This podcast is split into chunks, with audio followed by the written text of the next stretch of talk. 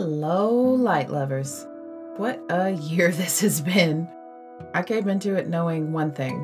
Well, I mean, a few more things, but one thing for sure was that I was ready to do another round of deep release work.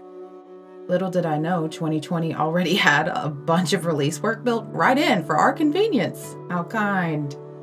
Still, though, I set the intention to release more of what no longer served me, wrote it all out on some cardboard, burned it in a release by fire ritual, and put it out of my mind in true manifestation fashion. Today, on the last day of what feels like the longest year, I look back over my intentions from the beginning of the year and was immediately emotional. No surprise there, right? I had unknowingly worked through the entire list in ways I never anticipated. It just goes to show how the process seldomly resembles what we have in mind, but I'm thankful for it just the same. I'll start by sharing a snippet from the post I release, I release, I release that I wrote in January. I had just finished talking about a notebook of old business ideas that I had found.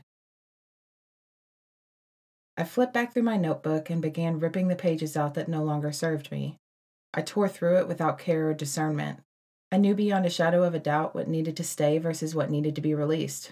That level of surety felt wonderful, even as small as it was. Once I was finished, I felt called to burn it. Watching it go up in flames was more cathartic than I realized, and I knew I wanted to take it one step further. To make it even more intentional, I made a list of additional thought patterns that didn't serve me. It was wonderfully therapeutic. So when New Year's Eve rolled around, I was ready to revisit what I was still working to fully release. It's a process, y'all. Don't let me convince you otherwise.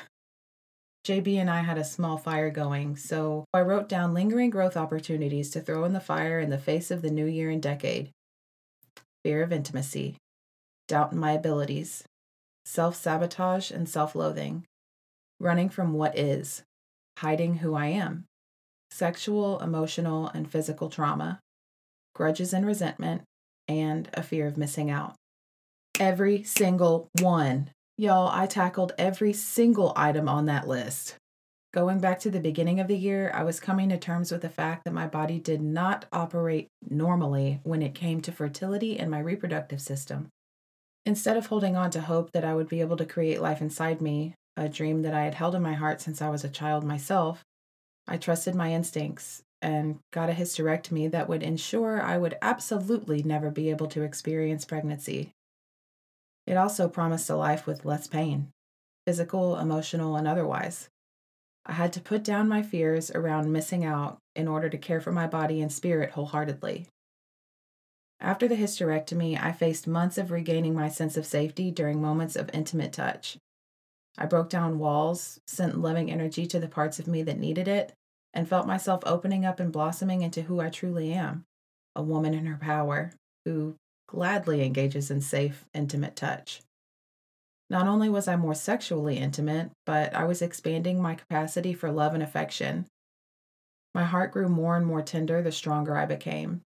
For every broken heart I experienced this year, I would recover with more love and compassion than I thought I could or ever would. It led to healing more and more pieces of me that cried out for my own love and acknowledgement. Remnants of sexual, emotional, and physical traumas were fading, and I found myself feeling whole as I am. I became more present, stopped running from what is, and started accepting life as it was in each and every moment. Eventually, I peeled away so many layers that I discovered I had been living for others, or in spite of others. With that new revelation, I sought to release grudges and resentments I held towards those who lacked the capacity to love me as I deserved to be loved. I leaned into understanding so much that I was able to see these beings for who they are really, really hurt people. People that may not have had the tools that I have in order to do this sacred shadow work. People that desperately need love from themselves in order to allow for love from others to be felt and wholeheartedly received. Each time I found my brain hyperfixating on a situation that was long dead, I would stop myself in my tracks, let those thoughts dissolve into the ether, and instead turn my focus to the hurt parts of me that were reaching out for my attention. By digging in, I would find, without fail, the origin of that pain. For example, if I was stuck on someone walking out of my life, I would find that at the heart of it was a fear of abandonment that I developed as a child. With that in mind, I was able to separate these new triggers and situations from the original pain, thus rendering them powerless over me and giving me some much needed clarity in order to completely let go in love and light and move forward with my life. With forgiveness and compassion came a massive helping of self love and a confidence in who I am and what I stand for. I couldn't hide who I was anymore and came out not only as an open hearted and open minded spiritual being, but as bi and polyamorous as well. It was the single most terrifying thing I've done in a while, and that counts the hysterectomy from earlier this year. I did more channeling, more tarot reads, and witnessed my intuition and intuitive abilities skyrocket. I'm more in tune with my higher self and the universe than I have ever been, and I have no doubts about how loved and held I am by all the energies that be. My sense of self and belonging in my own body and life feels solid and mostly unwavering. Self sabotage and loathing have no space in my sphere, so when they appear, I'm able to quickly dispatch them rather than wallowing in them for weeks or months as a means to protect myself from feeling anything else.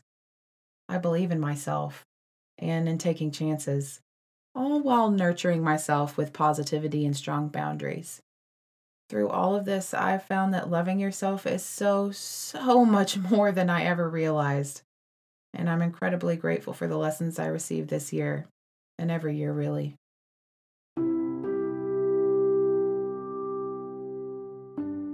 This New Year's Eve, rather than releasing, I'm setting the intention to receive.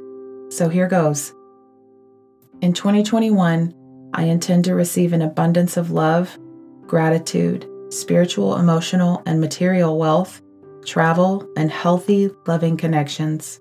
So mote it motherfucking be. You know what time it is. I love you. Until next year, peace, love, and taco grease.